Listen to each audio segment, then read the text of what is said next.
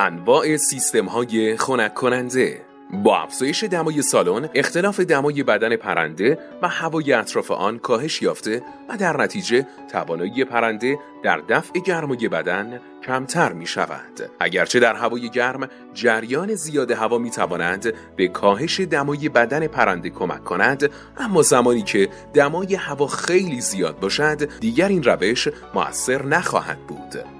از دیدگاه تئوری سیستم های خنک کننده تبخیری در مناطق گرم می توانند دمای سالن را 15 درجه سانتیگراد یا بیشتر کاهش دهند. این سیستم ها در مناطق مرطوب دمای سالن را 3 الی 6 درجه سانتیگراد کاهش می دهند. به طور کلی دو نوع سیستم خنک کننده تبخیری در سالن های پرورش تویور استفاده می شود. سیستم مهپاش و سیستم پد. باید توجه داشت که سیستم پد تنها در سالن‌های دارای تهویه مصنوعی می‌تواند به کار رود. یک سیستم مهپاش سیستم های مهپاش بر اساس میزان فشار مورد استفاده قرار می گیرند. سیستم های دارای فشار متوسط و فشار زیاد از راه تبخیر آب به هوا موجب خنک شدن پرنده می شوند.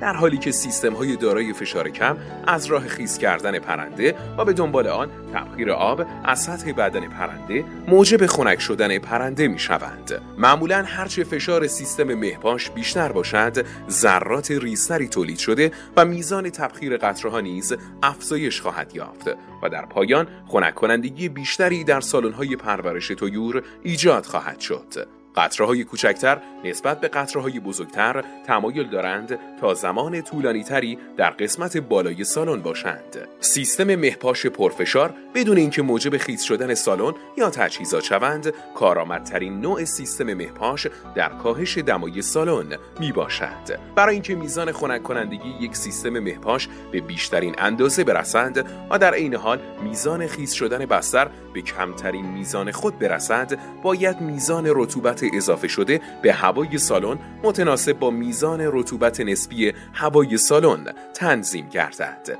هرچه میزان رطوبت نسبی هوای سالن کمتر باشد میزان آب بیشتری می‌تواند به هوای سالن اضافه شده و هوای سالن خنکتر شود معمولا زمانی که از سیستم های خنک کننده تبخیری استفاده می شود میزان رطوبت نسبی هوای سالن نباید بیش از 85 درصد شود. برای کم کردن احتمال خیس شدن فنها هیچ نازلی نباید در فاصله سیمتری از فنها نصب شود. دو سیستم خنک کننده پد.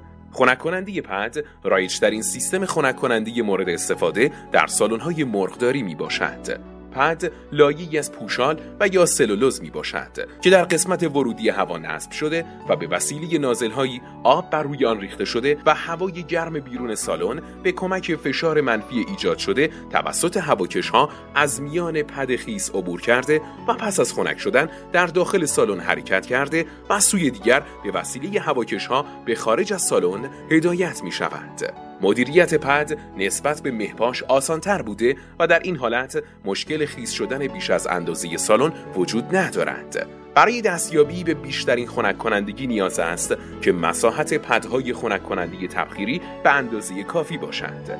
کم بودن سطح پد موجب کاهش بازدهی هواکش ها و کاهش اثر خنک کنندگی می شود. پرندگان حتی در بهترین شرایط جهت دریافت هوای خنک تمایل به رفتن به سمت خنک کننده های تبخیری را دارند. در چنین شرایطی تراکم بیش از حد پرنده ها در برابر پد سبب تولید و به دام افتادن گرما در میان آنها شده و امکان جابجایی هوا میان آنها کم شده و تنش گرمایی افزایش می‌یابد. برای جلوگیری از جمع شدن بیش از اندازه مرغها در یک سمت سالن در برابر پوشالها پیشنهاد می شود از فنسهایی برای تقسیم سالن استفاده شود. جهت راهنمایی و مشاوره با دپارتمان فنی شرکت آریاداتیس پرور در تماس باشید.